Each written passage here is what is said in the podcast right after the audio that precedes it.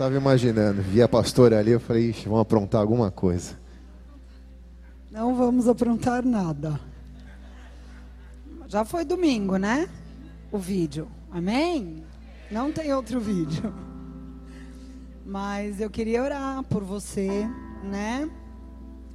E queria hum, te agradecer. Né? Deus colocou várias coisas no meu coração. Como se eu pudesse, com a minha voz, representar muitas vozes de pessoas que têm muitos motivos para te agradecer. Porque às vezes as pessoas olham para você, te veem como uma fortaleza bruta, né? Mas os teus frutos é, são motivo de muita gratidão.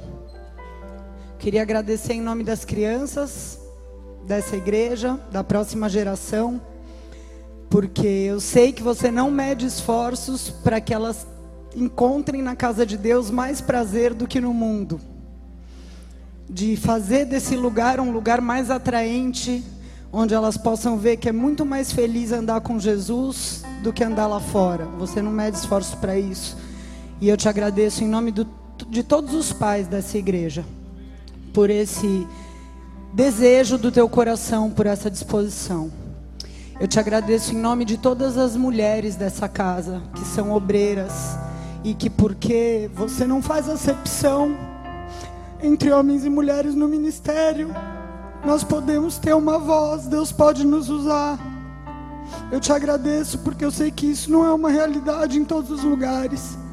E eu reconheço e sou muito grata por poder ser usada por Deus e de poder ver tantas mulheres sendo levantadas como obreiras, como líderes, porque você não faz acepção. Eu te agradeço em nome dos pobres, dos excluídos, porque embora você não demonstre muito afeto, o teu trabalho demonstra muita preocupação com eles. E é o teu trabalho que importa, porque muita gente fala muita coisa e não faz nada. Amém? E você tem trabalhado para isso. Então, eu quero te agradecer por você ser uma pessoa de opinião. Eu quero te agradecer por você não ter temor de homens. Eu quero te agradecer porque, apesar de muita oposição e muita maledicência, você nunca deixou isso mudar o teu foco, o teu propósito e aquilo que Deus coloca no seu coração. E isso para mim é um motivo de muito encorajamento, porque eu sei as lutas que você passa, mas você nunca desistiu. Amém? Quero dizer que eu sou muito grata a Deus e eu sei que o meu coração é o coração da igreja. Né? Muitos são aqueles que se levantam, mas você tem permanecido inabalável, como os monstros de Sião que permanecem para sempre. Amém? Vamos orar? Pai, nós queremos te agradecer, Senhor, por tudo isso que já foi dito aqui e com muita sinceridade, com muita verdade no meu coração. Eu sou grata porque eu sei que o Senhor tem se alegrado com a vida do Eric. A tua palavra diz que os passos de um homem bom são confirmados pelo Senhor e as obras das suas mãos também. E eu sei que o Senhor já tem feito isso na vida dele. Eu peço que o Senhor o cubra com teu sangue, que o Senhor renove as suas emoções, que mesmo em meio de tantos dias difíceis, Pai, o Senhor continue mantendo nele um coração de carne, que o Senhor livre de todo endurecimento, Senhor, que ele permaneça posicionado, Senhor, não apenas como um general, mas como um pai para tantas pessoas, Senhor, que Hoje tem um lugar para estar, um lugar onde a identidade tem sido restaurada, onde sua vida tem sido mudada, porque o Senhor tem feito dele também um homem transformado, Pai. Eu testifico dessa verdade, porque ele não é a mesma pessoa, Senhor, com quem eu me casei, ele é um outro homem, o Senhor tem mudado a vida dele a cada ano. E eu te louvo por mais um ano, nós podemos celebrar a vida dele, declarando aqui publicamente, Senhor, que ele é um homem íntegro, que ele é um homem fiel, Senhor, que ele é um homem de uma só mulher. E para mim é uma honra poder, Senhor, dizer isso aqui diante desse povo, Pai. Abençoamos a tua vida, abençoamos o Eric, o filho, o homem, o marido, não apenas o pastor, mas Senhor, antes de tudo, ele é uma pessoa e eu te peço que o Senhor abençoe ele, Senhor, naqueles que são os desejos mais profundos do seu coração, Pai. Em nome de Jesus. Amém.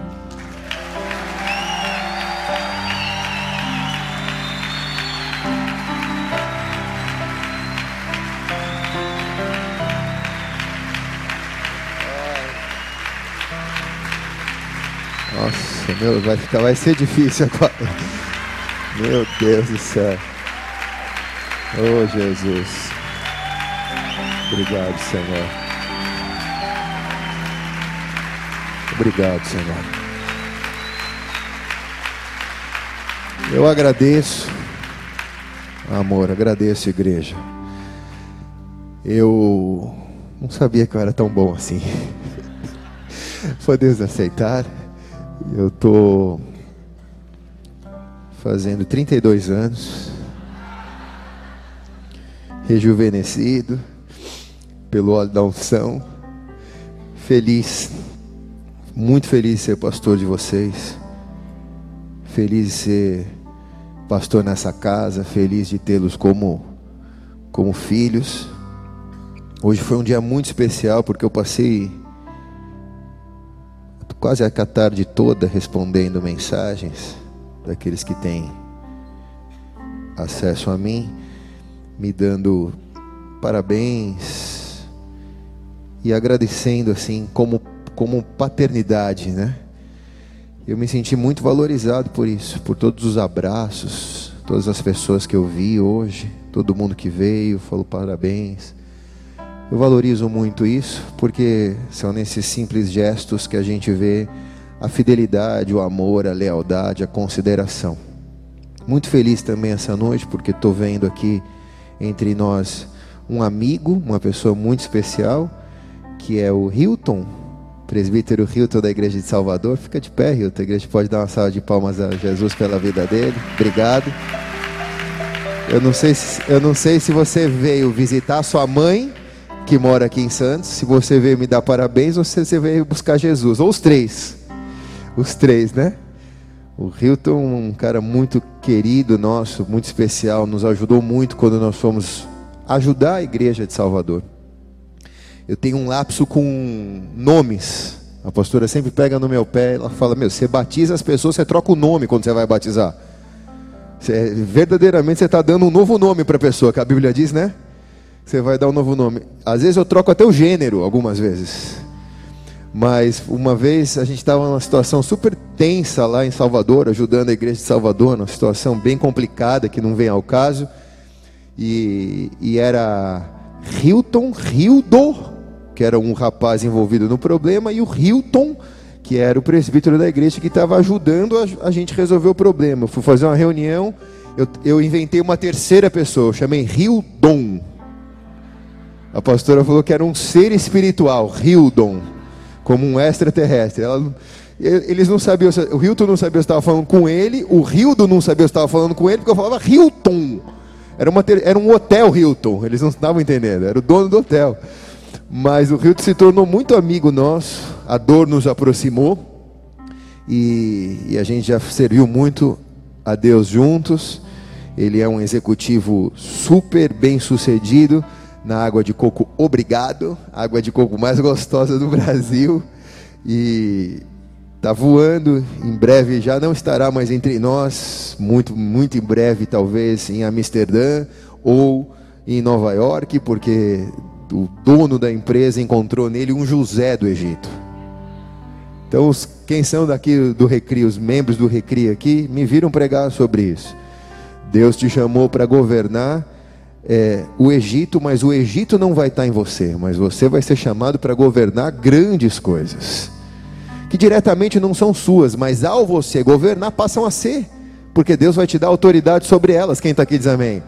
Então você vai colher onde você não plantou, e essa é a promessa de Deus.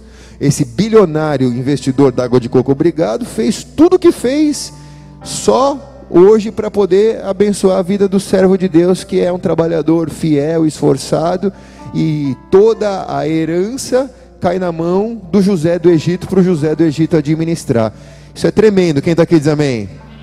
Isso ainda porque ele é financeiro. Imagina as, as cifras que não precisa ser tratado. Eu agradeço, Hilton, por você estar aqui com a gente. A mãe do Hilton hoje é membro dessa igreja. Ela está trabalhando na Casa das Anas, faz um estágio de um ano na Casa das Anas, porque tem a intenção e a missão de abrir uma Casa das Anas na Zona Leste de São Paulo. Então nós estamos abrigando ela nesse tempo aqui, está sendo um tempo muito precioso para ela. Vai dormir na casa da mamãe hoje ou volta para São Paulo? Então hoje tem leitinho com mel. Queridos, eu queria te convidar a abrir a palavra do Senhor no livro de 1 Crônicas, capítulo 12, versículo 32. Estou muito feliz em poder pregar hoje, no dia do meu aniversário. Uma das coisas que eu mais gosto de fazer é compartilhar a palavra de Deus. Então eu quero só falar de algumas coisas. Você pega um, uma, uma, uma agulha e um fio e costura elas, porque talvez elas não tenham muito conexão entre si, mas junte elas para que o Espírito Santo monte em você aquilo que ele deseja nessa noite. Quem achou diz amém. Segunda Crônicas, capítulo Primeira Crônicas, desculpa, capítulo Primeira Crônicas. Capítulo 12, versículo 32? 12. Primeira Crônicas 12, 32. O que, que eu falei? Desculpa. 1 Crônicas 12, 32. E eu acho que ainda é parte B do versículo. Vê se está certo. Diz assim: Dos filhos de Issacar. É isso mesmo que diz a Bíblia aí? Destros na ciência dos tempos. Para saberem o que Israel devia fazer. Duzentos de seus chefes e todos os seus irmãos que seguiam a sua palavra. Vamos ler de novo.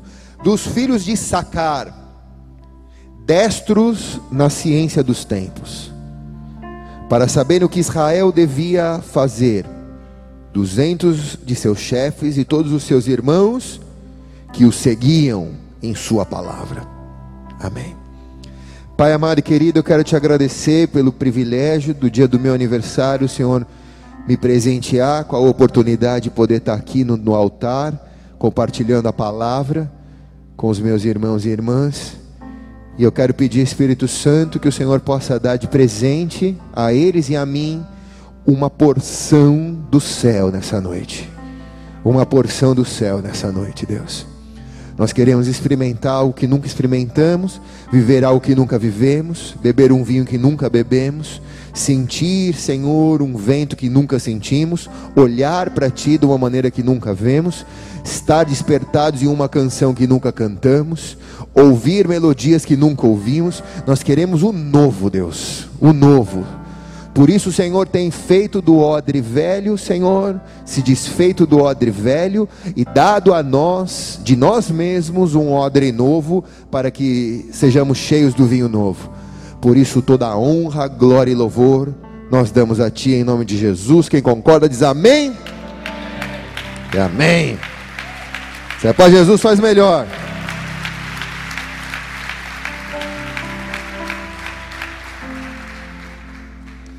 Queridos, eu, alguns anos atrás eu preguei uma palavra que chamava Precisa-se de mentores.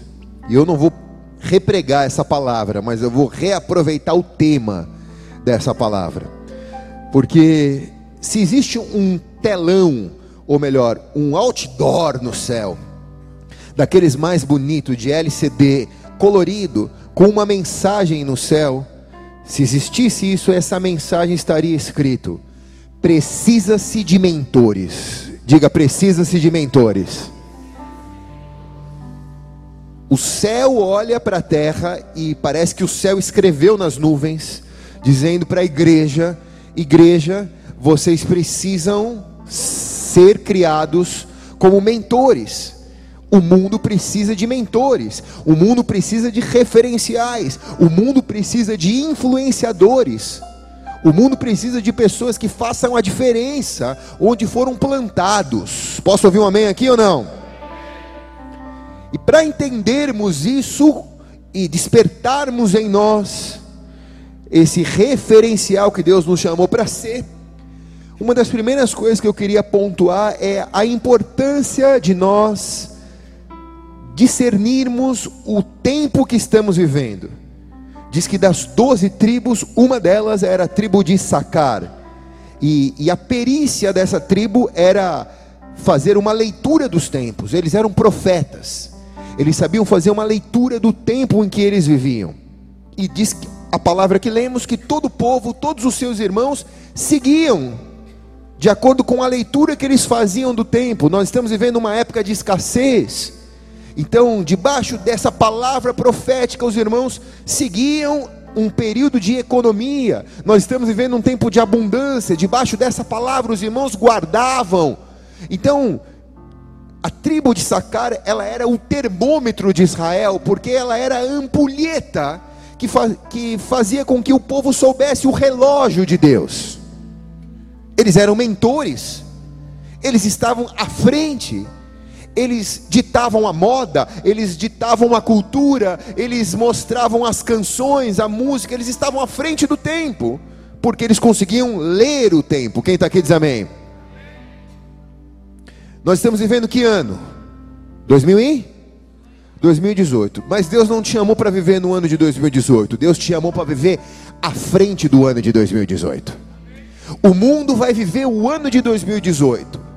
Temporariamente você passa pelo ano de 2018, mas Deus vai conectar o teu espírito à frente do tempo. Você vai enxergar onde ninguém enxerga, você vai ver onde ninguém está vendo, e você vai conseguir se antecipar mediante aquilo que Deus está te mostrando na palavra dele. Quem está aqui, diga amém, cara.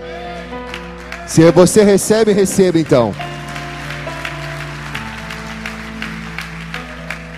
Eclesiastes capítulo 8, versículo 5, parte B diz: O coração do sábio discernirá o tempo e o modo. Ao discernir o tempo, eu consigo discernir que modo eu vou operar naquele tempo. Se é um tempo de chuva, eu não vou sair desabrigado. Se é um tempo de chuva, eu vou levar o meu guarda-chuva, vou levar minha sombrinha. Se existe ainda sombrinha, né? Mas se é tempo de frio, eu não vou sair de bermuda, porque eu, eu, eu preciso ler o tempo e escolher o modo que eu vou viver aquele tempo. Então eu preciso entender o tempo. A igreja serve para isso, porque ela, ela é a reunião da tribo de Sacar. Ao ler a palavra, Deus vai liberando o discernimento do tempo e do modo que você vai operar em determinada situação da sua vida, na tua empresa, na tua casa, na tua família, nos teus negócios. Você faz a leitura do tempo e escolhe o modo que você vai operar de acordo com aquilo que Deus está te mostrando. Quem está aqui diz amém? Então diz: quem consegue fazer isso? A Bíblia diz que é sábio. Sábio é o coração desse, a Bíblia diz. Porque ele dá importância em discernir o tempo e ao discernir o tempo, ele desenvolve a habilidade correta para aplicar naquele tempo. Tempo de ficar quieto, tempo de falar, tempo de plantar, tempo de colher. Eclesiastes diz que há tempo para tudo debaixo do céu. Só que o problema não é ter tempo para tudo debaixo do céu. O, tempo é, o problema é eu discernir que tempo e discernir o modo que eu vou operar.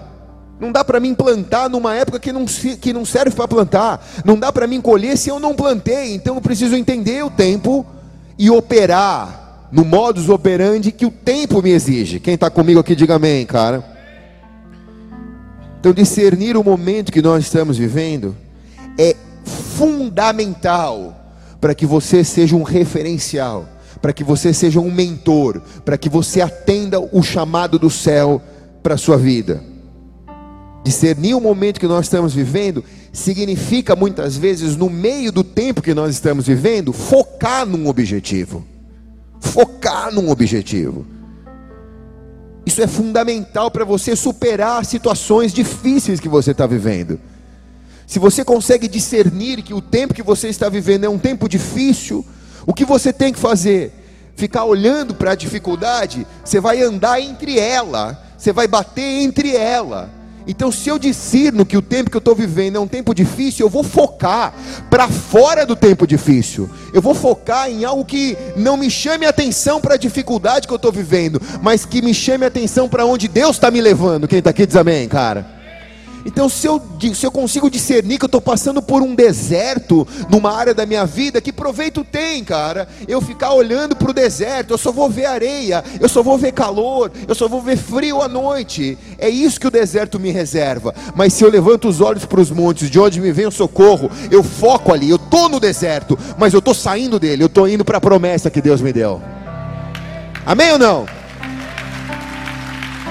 Então, então eu estou operando da maneira correta. Eu estou focado. Então quando muita coisa começa a acontecer ao teu redor, foca, cara. Foca em algo. Foca em algo. Porque a tua resposta é o trabalho. A tua resposta é a montanha de Deus que Deus colocou na tua frente. Então foque em algo. Tira o seu olhar dessa, dessa confusão que muitas vezes te rodeia e foque em algo. Em algo. Deus, eu vou fazer isso para ti. Eu vou ler mais a tua palavra. Nessa situação, eu vou me dedicar para isso. Eu vou levantar, Senhor, a minha vida nessa área. Eu estou focado nisso. Filipenses capítulo 3, versículo 14 diz: Corro direto para a linha de chegada, a fim de conseguir o prêmio da vitória. Esse prêmio é a nova vida para a qual Deus me chamou por meio de Cristo Jesus. Eu gosto muito dessa, dessa tradução porque diz: corro direto para a linha de chegada, a fim de conseguir o prêmio da vitória. Eu estou na corrida, eu estou na minha jornada, mas eu estou focado na linha de chegada, cara. Eu não vou parar por aqui, eu não vou voltar atrás. Se alguém parar, é problema de alguém que parou. Eu estou focado, eu vou chegar na linha de chegada. Quem está comigo aqui, diga amém. Eu posso te dizer uma coisa? A linha de chegada está perto, Jesus está voltando, cara. Então não desista agora. Segura, respira fundo. Mais 100 metros a gente está chegando na linha de chegada. Então segura, segura firme, cara. Porque a Bíblia diz que nos últimos dias muitos vão se apostatar, vão se esfriar. Pelo multiplicar da iniquidade, o amor de muitos esfriará no último tempo. Nos últimos tempos. Então guarda o amor para que o amor não esfrie aviva o amor de Deus na tua vida, porque a linha de chegada é o teu foco, a linha de chegada é a tua meta. Amém? A minha oração nesses dias é: Deus, me ajuda a olhar para o lugar certo, porque para onde eu estou olhando é para onde eu estou indo. Se eu olhar para cá, eu vou para cá. Se eu olhar, eu não consigo andar para cá, olhar para cá e andar para lá. Então me ajuda a olhar para o lugar certo. Me ajuda a focar para o lugar certo, porque se eu ficar olhando para o problema, eu, vou, eu mergulho nele. Se eu ficar olhando para a tempestade, eu mergulho nela. Se eu ficar olhando para o pecado, eu mergulho nele. Então me ajuda a olhar para o lugar certo. Se eu olhar para a cruz, eu vou para a cruz, Senhor. Eu vou correr para a tua direção, eu vou correr para a tua presença. Então me ajuda a olhar para o lugar certo. Porque cada vez mais nesse tempo, discernindo o tempo, vão haver coisas que vão surgir para distrair você. Mas escute o que Deus está falando, olha para o lugar certo. Não olha nem para a esquerda e nem para a direita. Levanta os olhos para os montes de onde te vem o socorro. O socorro vem do Senhor que fez os céus e a terra. Segue em frente, meu irmão. Segue em frente, minha irmã. Amém ou não? Vira para o irmão que está ao teu lado e fala: vai em frente, irmão. Vai em frente. Mateus capítulo 13, versículo 19 diz: as pessoas que ouvem a mensagem do reino, mas não a entendem, são como sementes que foram semeadas na beira do caminho.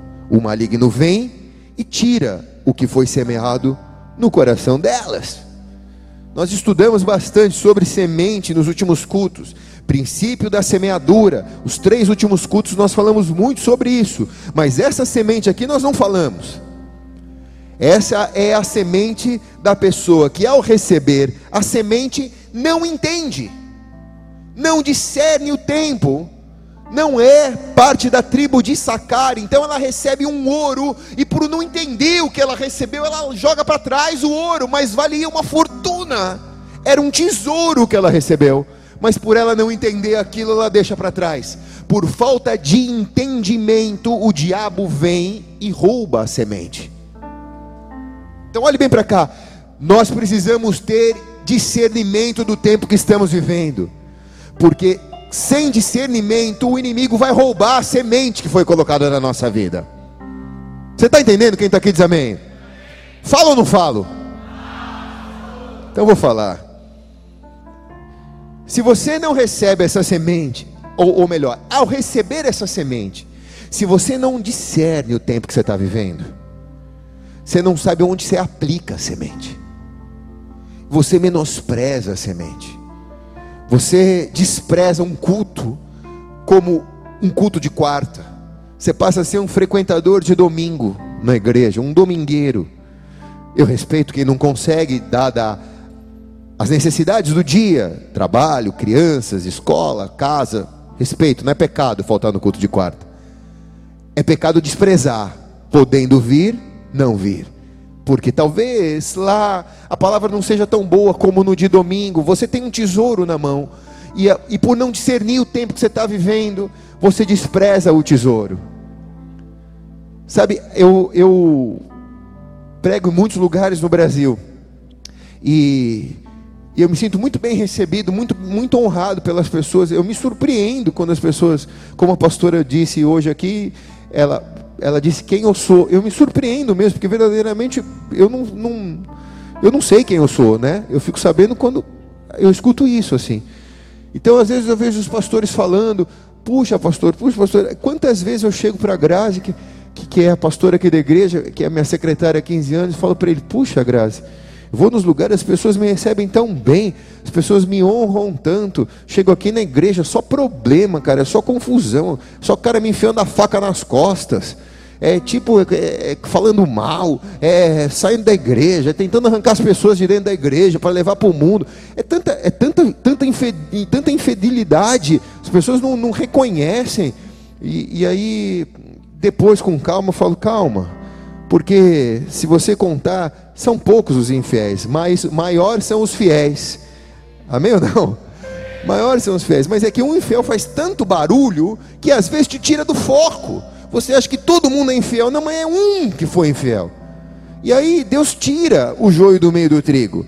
Mas Deus tira um, manda vinte apaixonado por Deus, querendo obedecer, querendo ser discipulado, querendo servir a Deus, e aí isso é o alimento. Quem está aqui diz amém, cara? Pessoas que querem discernir o tempo, pessoas que querem valorizar o tempo. Olha, pastor, estou ouvindo a palavra, eu quero valorizar. Mas tem pessoas que ouvem a palavra e desprezam, ah, cara, mais uma, tipo, mas lá vai, hein? Não é a mim que você despreza não é aos pastores que você despreza, não é as ministrações que essa pessoa despreza, essa pessoa despreza a semente de Deus. Por isso a semente é roubada do coração. Mas eu estou falando aqui com uma tribo de Sacar, amém ou não, igreja? Você não desperdiça a semente, muito pelo contrário, a semente em você multiplica 30, 60 e 100 por um, amém ou não? O diabo não rouba a semente que Deus te deu.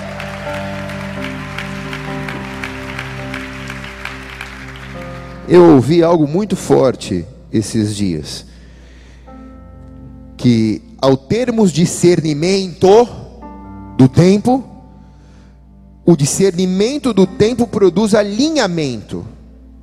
Alinhamento com a palavra de Deus, com a vontade de Deus. E alinhamento com a palavra de Deus produz avivamento. Muito forte isso. Isso não é meu, tá? Eu ouvi. Que discernimento produz alinhamento e alinhamento produz avivamento. E nós queremos tanto avivamento, né? Mas avivamento não vem assim quando um pastor estrala o dedo ou põe uma mão na tua cabeça com o olhinho da unção. Não, alinhamento, avivamento só vem com discernimento.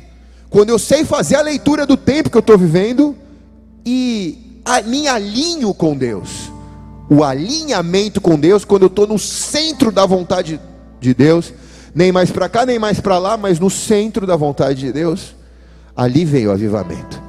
Ali o avivamento vem, ali o Espírito Santo me encontra. Quem está aqui diz amém, cara.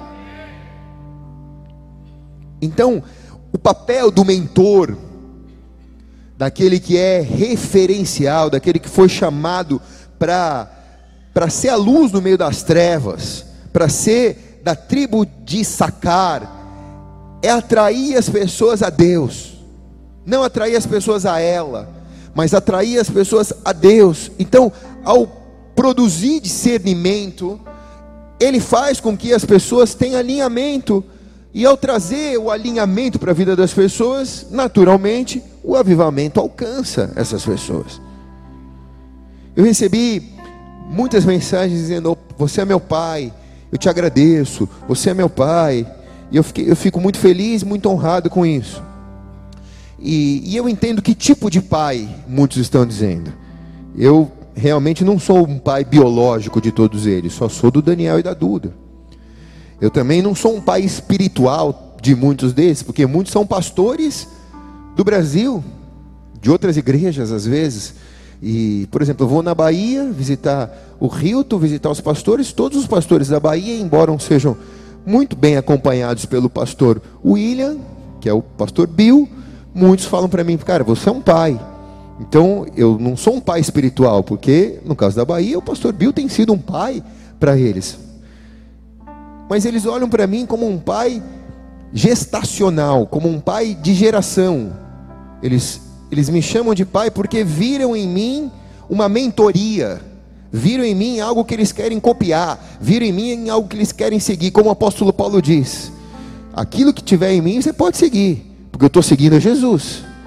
Então, Paulo está dizendo: eu posso ser seu mentor se você quiser. Você não precisa me dar nada, nada vai te custar. Eu não estou fazendo uma cadeia, não estou fazendo uma rede de pessoas, não estou fazendo nada disso. Eu só estou sendo eu. Se você achar alguma coisa boa em mim, se quiser copiar, eu estou copiando a Jesus disso. Quem está aqui diz amém, cara.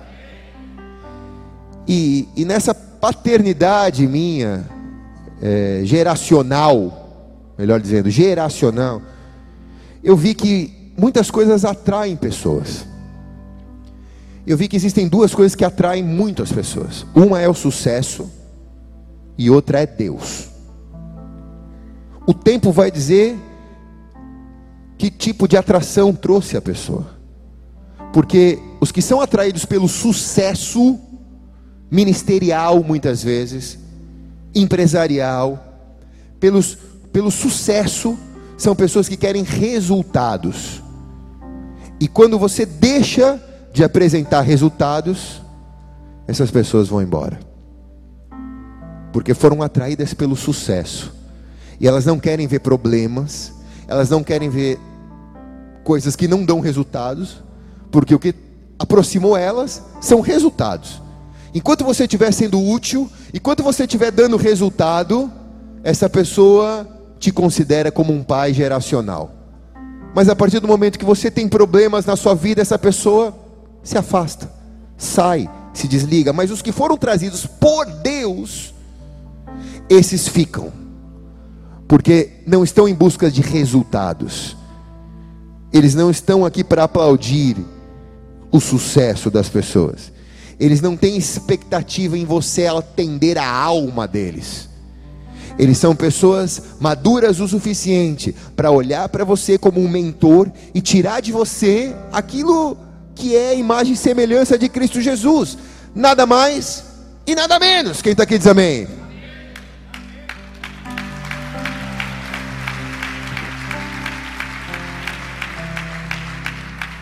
Então, o papel do mentor é aprender a administrar isso.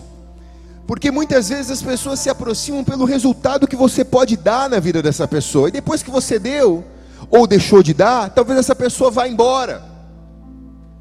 E aí não adianta você dizer a pessoa é interesseira. Não é que a pessoa é interesseira, é que o fato de você ser mentor, o fato de você ser luz, você atrai essas duas coisas. Mas ao mesmo tempo você vai atrair pessoas fiéis Pessoas que vão reconhecer em você nos dias bons e nos dias maus, nos dias de fortaleza e no dia de fraqueza, as marcas de Cristo em sua vida. Quem está comigo aqui diz amém, cara. 1 João capítulo 2, versículo, capítulo 1 João capítulo 2, versículo 19 diz: Saíram de nós, mas não eram de nós. Porque se fossem de nós, ficariam conosco. Mas isso é para que se manifestem quem não são todos de nós. Isso é forte, quem está aqui diz amém, cara. Ah, pastor, mas o fulano saiu. Ah, o fulano saiu da igreja, o fulano saiu da igreja. O fulano nunca foi da igreja. Porque porque a Bíblia diz que se ele saiu de nós, é porque ele nunca foi de nós. Porque se ele fosse nosso, ele nunca saía de nós. Quem diz isso é a Bíblia. Quem está aqui diz amém. Então ele nunca foi, ele foi, por algum momento, uma pessoa que buscou sucesso, resultado, aplausos. Então o papel do mentor não é se sensibilizar, se doer, se condoer. Não, o papel do mentor é entender isso e cuidar daqueles que são nossos. Então eu, na minha pouca experiência como pastor, vi muita gente chegar, vi muita gente ir, e eu sempre falo isso para a pastora. Os que vão, às vezes entristece a nós, mas Deus manda 20 que querem obedecer, que querem servir, que querem ser discípulos, que querem servir a Jesus, e esses, muito rápido, explodem na presença de Deus e começam a dar frutos.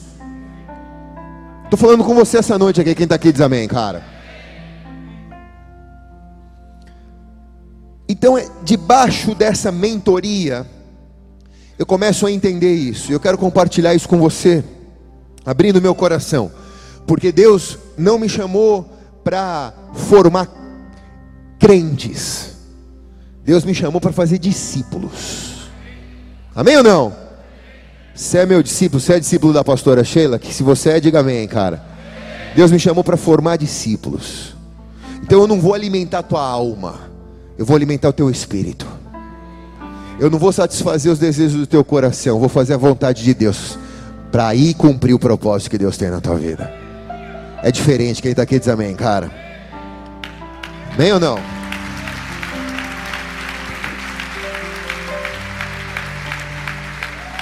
Isso significa que ao você receber a mentoria, ao você receber daquilo que eu estou ministrando hoje aqui, você se torna isso também. Você se torna isso na sua casa, na sua família, no seu trabalho, na sua faculdade, com seus clientes. Você se torna isso. Porque você recebe, não daquilo que eu estou pregando, você recebe daquilo que eu sou. Eu não vim compartilhar aqui é, o verbo, ou a letra, melhor dizendo. Eu não vim falar de teologia. Eu vim compartilhar do Espírito Santo daquilo que o Senhor está me dando. Então, eu multiplico aquilo que eu sou, eu não multiplico aquilo que eu prego. Então, responsabilidade do mentor é essa. E ao você receber, eu quero dizer para você essa noite: três coisas vão vir sobre você nesse tempo. Você quer receber sim ou não? Só quem quer, diga amém. Fala ou não falo? Primeira coisa vai vir vitória sobre a tua vida. Recebe essa palavra. Eu não falo sempre isso aqui, você sabe disso. Mas agora eu vou falar: vai vir vitória sobre a sua vida. Vitória, meu irmão. Vitória!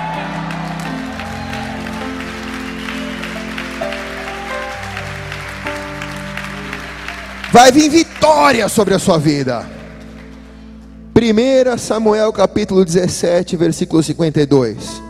Quando Saul viu Davi avançando para enfrentar o filisteu, perguntou a Abner, comandante do exército: Abner, quem é o pai daquele rapaz? E Abner respondeu: Juro por tua vida, ó rei, que eu não sei. E o rei lhe ordenou: Descubra quem é o pai dele. Quem está aqui?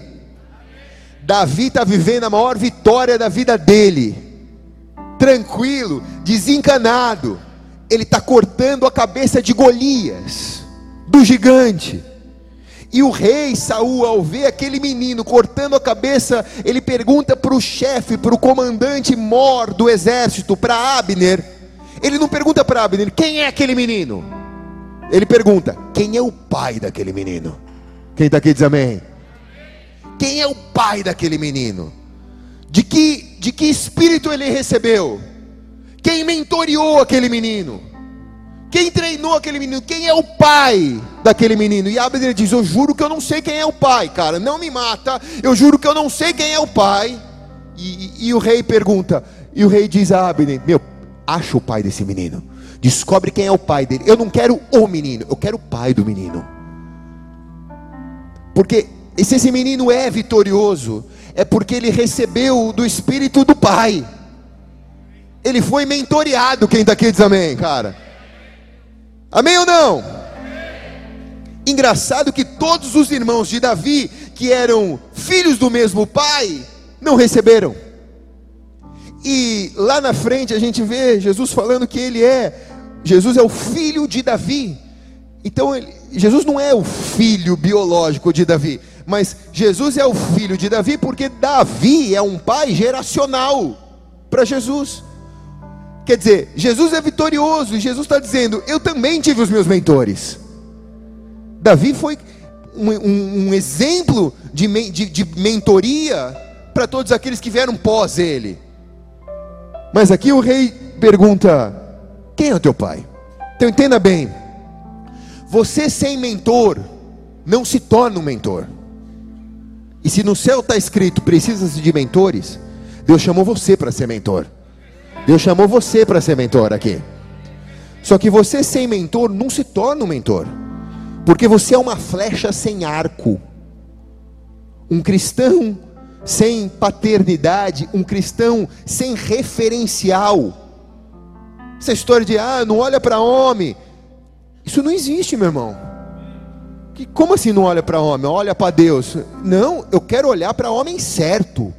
Eu não quero olhar para homem errado, eu quero botar o foco em homem certo. Eu quero olhar para homem que seja referencial para a minha vida, porque eu preciso aprender. Eu quero ver na prática como funciona algumas coisas, então eu tenho que ter referenciais. Amém ou não, meu irmão? Ah, não olha para homem que você vai decepcionar. Está na Bíblia isso? Onde que está na Bíblia isso?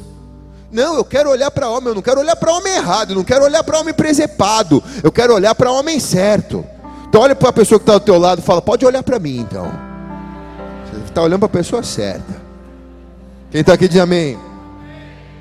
Você sem essa paternidade, sem essa mentoria, é uma flecha sem arco. Você voa, mas voa pouco. Não tem projeção. Então você precisa de referenciais para te projetar. São referenciais que talvez nunca te conheça ou que talvez você nunca conheça eles. São pessoas que talvez tenham vivido no século passado, tenham pessoas, talvez sejam pessoas que tenham vivido em outro país. Por exemplo, Billy Graham, nunca conheci Billy Graham, mas Billy Graham é um mentor para mim. Por exemplo, o apóstolo Juan Chaves é um mentor para mim. Eu tive o privilégio de conhecê-lo. E em breve ele estará aqui na igreja pregando. Ele se autoconvidou, irmãos. Hã? Isso é forte, hã? Ele vai vir para o Brasil por uma conferência e ele ligou para o apóstolo Jesus e diz: Avisa o pastor Eric que lá na igreja lá eu quero ir para pregar. Forte isso, vai ser um domingo, né, amor? Um domingo aqui na igreja. Tremendo, hã? Porque, sabe por quê? Porque aquilo que você honra, você atrai para você. Então eu vejo a pastora estudando muito o Spurgeon, Charles Spurgeon.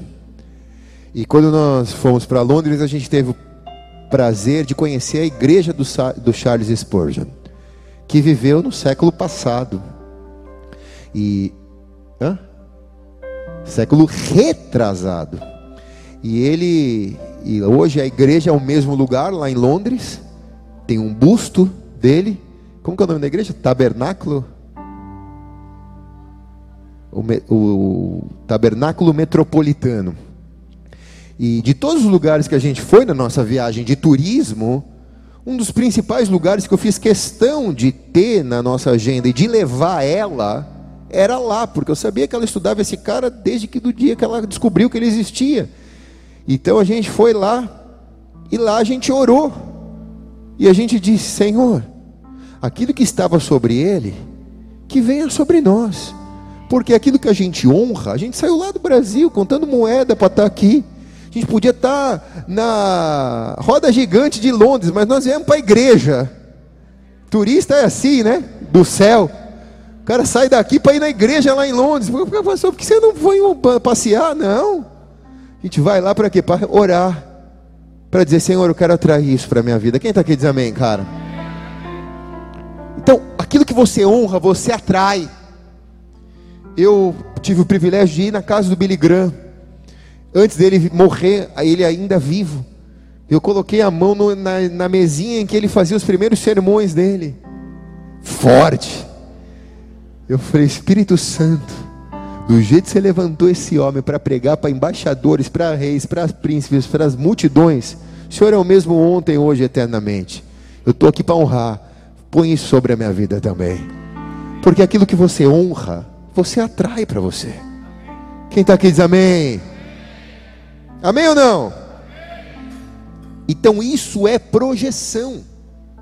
Isso é uma catapulta que te lança fora do teu problema, fora do tempo difícil que você está vivendo, porque você não vive pelo tempo que você está vivendo, você vive pelo tempo que Deus te chamou para viver. É um tempo de honra. Quem está aqui diz amém, cara. Então volto a te dizer: você vai ter vitória nesse tempo, em nome de Jesus. Quem recebe diz amém bem alto aqui.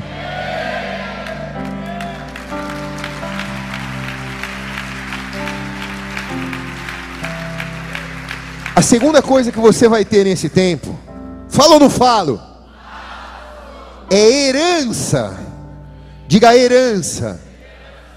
Lucas capítulo 15, do versículo 11 em diante, mas vamos ler a partir do versículo 25.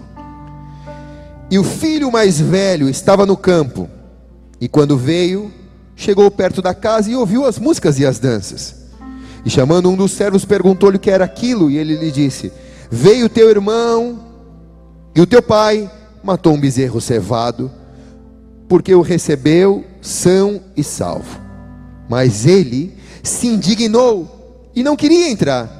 E saindo o pai, estava com ele. Mas ele respondeu e disse ao pai: Pô, pai, eu te sirvo há tantos anos. Eu nunca transgredi um mandamento. Eu nunca, pai, recebi um cabrito para alegrar, para me alegrar com os meus amigos. Vindo, porém, este teu filho, que desperdiçou a tua fazenda com prostitutas, o Senhor matou um bezerro para ele. E lhe disse: Filho, tu sempre estás comigo, e todas as minhas coisas são tuas.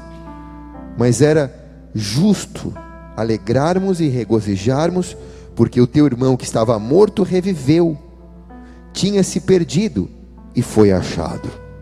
Amém. Amém, igreja? Você conhece a parábola do filho pródigo? Se não, leia na tua casa. Mas eu quero me ater aqui ao filho mais velho, o que ficou indignado com a festa em que o pai deu ao filho novo, indignado porque não havia recebido nenhuma honraria do seu pai. E debaixo dessa indignação, o pai diz a ele: Ei filho, você não está entendendo. Tudo que é meu é teu. O teu irmão está ganhando um bezerro. Você tem todos os bezerros. Porque você tem honrado os mandamentos, você tem sido obediente, você nunca transgrediu. Não é que eu deixei de te dar um bezerro, é porque você tem todos os cabritos, você tem todos os bezerros. Tudo que é meu é teu, é tua herança, você é filho. Então olhe bem para cá. Não adianta você vir na igreja para pedir um bezerro. Você está vindo com a motivação errada, com o modo errado, discernindo o tempo errado. Não adianta você vir para a igreja para fazer campanha para ganhar o que já é teu.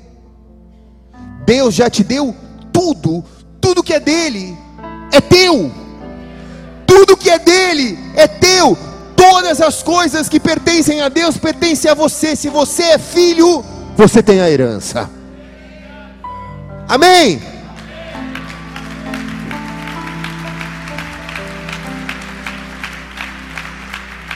Eu preciso entender que eu não tenho que trabalhar para ter uma recompensa. Não. Tudo que Deus conquistou para mim, tudo que Jesus conquistou para mim, está disponível para mim. Eu só preciso acessar para pegar. Então olhe bem para cá, eu vejo muitos filhos tendo acesso à herança, mas vivendo das migalhas que caem da mesa. Deus não te chamou para viver das migalhas que caem da mesa. Deus te deu acesso à herança dele. A Bíblia diz que nessa terra você vai comer do melhor, você vai estar no melhor. Deus te diz que você vai ter tudo do bom em que a terra pode te dar. O melhor é o céu. Mas enquanto a gente não está no céu, Deus prometeu que se você é filho, você tem a herança para usar aqui na terra de tudo que Ele conquistou aqui. Tudo, meu irmão. Então, se você não está usando, é porque você não está se apropriando. É como se você tivesse um cartão do banco com uma fortuna numa conta, mas não tem a senha. Quer a senha? Se você quiser, eu te falo. Falo ou não falo? A senha é filho. Escreve isso, filho. Essa é a senha. Se você é filho, pode digitar lá no céu, filho. Deus faz o download da bênção sobre a sua vida. As bênçãos do Senhor te alcançam. As promessas do Senhor te sucedem. O Senhor te surpreende a cada dia. Nada vos será impossível, diz a palavra para o filho. Então você tem herança. Agora olhe bem para cá. Nós, por sermos filhos, não vivemos pela herança. Nós, por sermos filhos, vivemos pelo pai. É diferente. O sobrinho, ele quer a herança para gastar a herança. Ele não é filho ele é sobrinho. Então ele vem para a igreja porque ele está com um problema. Ele está sem emprego, então ele vem para a igreja, ele põe a fé dele, ele aplica a fé dele, ele ouve a palavra, e porque Deus honra princípios, uma porta de emprego se abre, e aí, agora que ele tem a porta de emprego, agora eu não tenho mais tempo agora eu preciso me dedicar para a minha vida empresarial, agora eu preciso me dedicar para isso, eu não tenho mais tempo para buscar Deus, já não estou mais conseguindo vir, porque afinal de contas, agora eu já não tenho mais tempo. Então você não é filho, você é sobrinho. Você pegou a herança e está gastando ela. Quem está aqui, diga: fala, Deus. O filho é diferente. Ele tem a herança disponível, mas ele diz: Senhor, eu abro mão da herança para ter o pai. Eu não quero herança, eu quero o pai. Eu não amo a herança, eu amo o pai. Quem está aqui diz amém, cara. Senhor, eu sei que eu tenho a herança, eu sei que eu tenho o cartão, e eu sei que eu tenho a senha, mas eu não estou aqui por causa disso, Senhor, eu estou aqui porque eu te amo, Senhor porque eu amo a tua pessoa, eu amo a tua presença, eu amo tudo, Senhor. Senhor, se eu precisar usar, eu vou usar o cartão, mas agora, Senhor, eu só quero a tua presença, porque tu és tudo para mim. Esse é o coração do filho. Ele nunca deixa o pai. Quem está aqui diz amém? A terceira coisa que vai vir sobre você. Fala ou não falo? Para você ser um mentor daquilo que eu estou recebendo, eu estou te dando, vai vir sobre você a capacidade de conquistar a terra. Ah, você não entendeu? Vai vir sobre você a capacidade de conquistar a terra. Amém ou não? Essa é a batalha dos últimos tempos. Porque o príncipe da terra é o maligno, a terra jaz do maligno, diz a palavra. E o papel da igreja nesse tempo, sabe qual é? Avançar na terra, conquistar a terra, porque conquistando a terra, conquistando os montes da terra, os lugares altos da terra, os lugares de influência da terra, nós influenciamos as pessoas, e ao influenciarmos as pessoas para o reino, nós tiramos as pessoas das trevas, tiramos as pessoas do fogo eterno e passamos essas pessoas para o reino de Deus e para a vida em Cristo Jesus, que é uma vida eterna. Por isso a terra precisa ser conquistada. Por isso que há tanta oposição porque olhe bem para cá. você, como igreja, vai avançando, vai avançando, e o opositor vai retrocedendo, vai retrocedendo, vai retrocedendo, mas chega uma hora, cara, que ele contra-ataca. Por isso que tem um conflito, por isso que tem a guerra, por isso que a gente escuta irmãos dizendo: estou passando por guerra. Você só está passando por guerra, porque você está avançando. Se você não está passando por terra, por guerra, é porque você não está avançando. Mas se você está passando por, por guerra, é porque você está empurrando a parede. Você está empurrando a parede. Você está empurrando a parede. Você está empurrando a oposição. E você vai olhando para trás, você vai ganhando território. E conforme você vai ganhando território, esse território, você vai plantando a semente, e a semente vai crescendo e vai frutificando e vai dando fruto, e as pessoas vão vindo porque vão sendo alcançadas por esse avanço e vão comendo do fruto que você vai plantando. Por isso a terra vai ser controlada e dominada pela igreja de Jesus. E esse não é um projeto político, mas também é. Mas também não é um projeto empresarial, mas também é mas não é um projeto eclesiástico, mas também é. Mas esse é um projeto do reino de Deus. O reino tem que entrar na empresa, tem que entrar na política. A gente tem que ter um ministro no Supremo Tribunal. A gente precisa ter um dia um juiz que sente numa daquela cadeira e que um dia seja o presidente do Supremo Tribunal Federal e que entregue aquele Supremo para Jesus e com glorifica o nome de Deus naquele lugar. Nunca existiu isso no Brasil. Cadê os doutos da lei? Quem, quem aceita o chamado de estudar para isso, de se preparar para isso? Por que, que a igreja não despertou os seus valentes para ter eles em lugares de referência? Por que a gente não tem uma mídia? Por que, que através da mídia a gente só apanha? Por que a gente não consegue se defender? Por que, que a gente não consegue avançar? Porque nós precisamos de mentores. E mentores são pessoas que conquistam a terra. Quem está aqui, diga amém, cara. Eu profetizo, você vai conquistar a terra em nome de Jesus. A terra que Deus te deu, a tua família, o teu negócio, ó, onde Deus te plantou, você vai conquistar essa terra em nome de Jesus.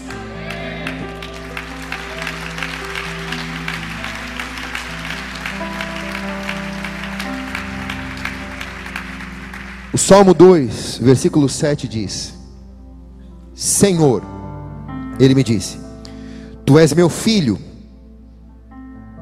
eu hoje te gerei. Pede-me, e te darei as nações por herança, e os confins da terra como tua propriedade. Você está entendendo? Essa palavra é para você, meu irmão. É Deus te dizendo: Filho, a única coisa que eu quero que você faça é que você me peça. Pede Está na mão, cara. Pede, está na mão. Se você pedir, eu vou te dar. Eu vou te dar as nações como herança e os confins da terra como propriedade. Pede-me e eu te darei as nações por herança e os confins da terra por propriedade, diz o Senhor. Só pede. Não precisa fazer nada, não precisa pagar nada, só pede. Só pede. Quem está aqui diz amém, cara? As nações não são dos evangélicos, as nações são dos filhos. São dos filhos. Não é a igreja evangélica que vai dominar as nações. Quem vai dominar as nações são os filhos de Deus. Quem está aqui diz amém, cara? Porque as igrejas evangélicas estão cheias de pessoas, mas estão com poucos filhos. Porque os filhos são os mentores. São os filhos que vão controlar as nações, são os filhos que vão alcançar os confins da terra e vão ter eles como propriedade. E olhe bem para cá. Eu, a pastora, nós não trabalhamos para formar você para um culto de três horas. Nós não somos isso. Nós trabalhamos para formar você para as nações papel dessa igreja não é te preparar para um culto de três horas. O papel dessa igreja é te preparar para você dar certo. Onde Deus te colocar, cara. Onde Deus te colocar, para você conquistar a terra que Deus te deu, para você ser o melhor onde Deus te plantou, para você dar os frutos mais viçosos onde Deus, para você dar os melhores resultados onde Deus te colocou, para você conquistar em nome do Senhor Jesus. Uh! Então é por isso que Deus está te chamando, nesse tempo, para ter um novo alinhamento. Porque discernimento produz alinhamento, e alinhamento produz avivamento. Nesse último culto, enquanto nós adorávamos, Deus me disse: Eu estou preparando um vinho novo para a igreja. Eu ainda não dei o vinho novo, Deus me disse, mas eu estou preparando um vinho novo. Eu estou preparando porque eu estou tirando o joio, eu estou tirando o odre velho, eu estou formando o odre novo. Vai ser um tempo de avivamento, vai ser um tempo de conquista de terra, vai ser um, tipo, um, um tempo de vitória, um tempo de herança do Senhor para os meus filhos, diz o Senhor. Quem recebe aqui diz amém, cara.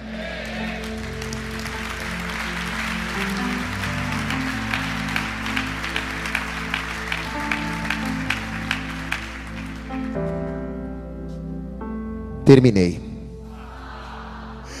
Eu ia falar, estou terminando, mas não, terminei mesmo. Sem, não tem conclusão hoje.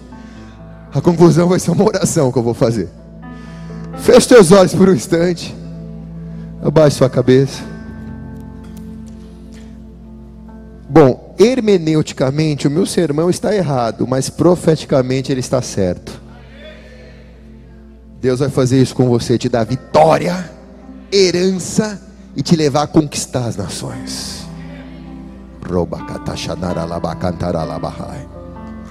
Se você veio pela primeira vez, já vai agora entregando sua, sua vida para Jesus, cara.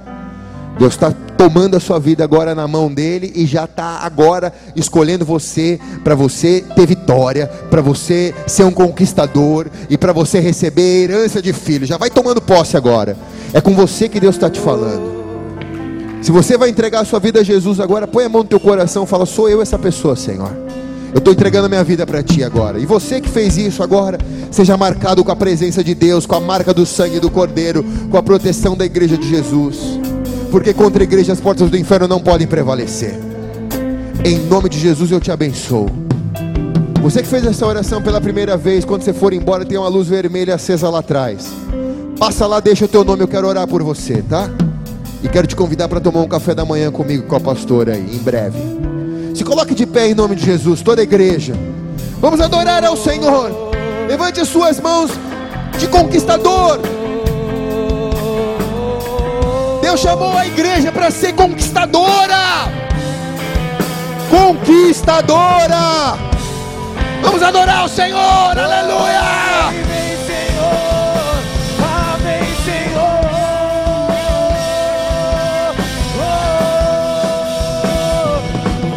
Fazer o que nenhum homem fez, sem fazer o que a história nunca viu, vem cumprir o destino.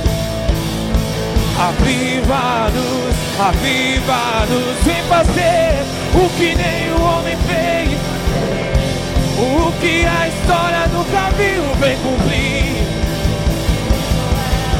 Aviva-nos, aviva-nos, vem fazer homem fez sem fazer o que a história nunca viu, vem cumprir.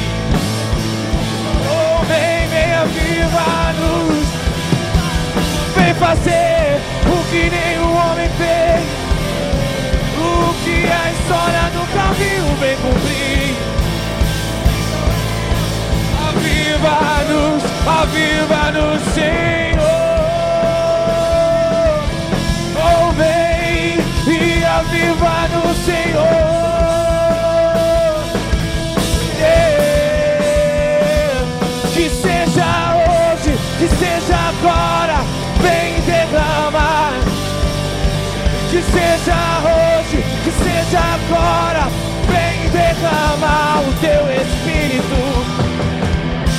seja agora. Que seja hoje seja agora, vem derrama a terra. Oh, a terra chama, chama. Mais uma vez, profetize, profetize. o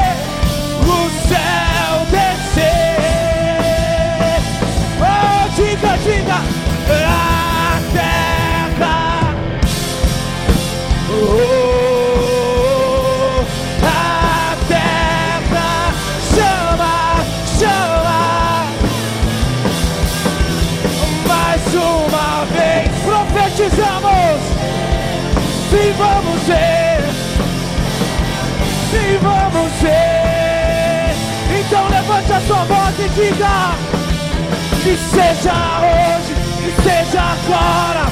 Vem e derrama. Que seja hoje, que seja agora. Que seja hoje, que seja agora.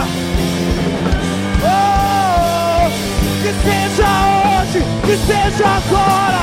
Vem e derrama.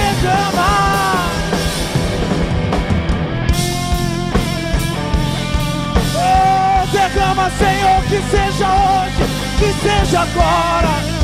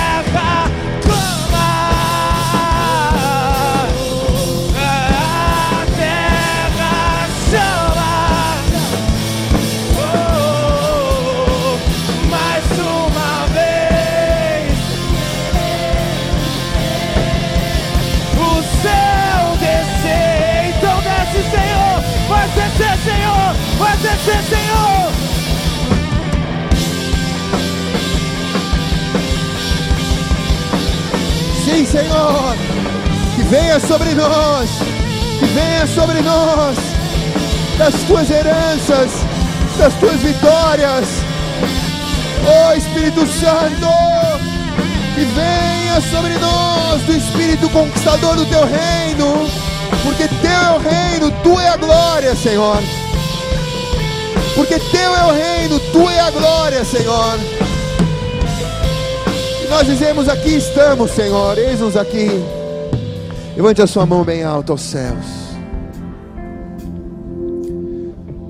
Quero agradecer ao Senhor por Ele cercar a minha vida e a vida da pastora por pessoas que nos honram. Eu quero dizer que aquilo que você honra é aquilo que você atrai para você. E nós nos sentimos muito honrados em sermos pastores dessa casa. Por isso, nesse momento, agora eu quero de- depositar sobre você daquilo que o Senhor colocou sobre nós. Que venha a honra do Senhor, a vitória do Senhor, o espírito conquistador do Senhor, a herança do Senhor sobre a tua vida. E que você saia marcado em nome de Jesus. Eu te abençoo em nome de Jesus. Pegue na mão do irmão que está do teu lado. Hoje era o dia do meu aniversário. Você que saiu com o presente, hein? Deus, Deus é bom, ó. Amém. Levante a mão do seu irmão e diga: Se Deus é por nós, quem será contra nós? O Senhor é meu pastor, e nada me faltará. Agindo Deus, quem impedirá? Oremos todos. Pai nosso.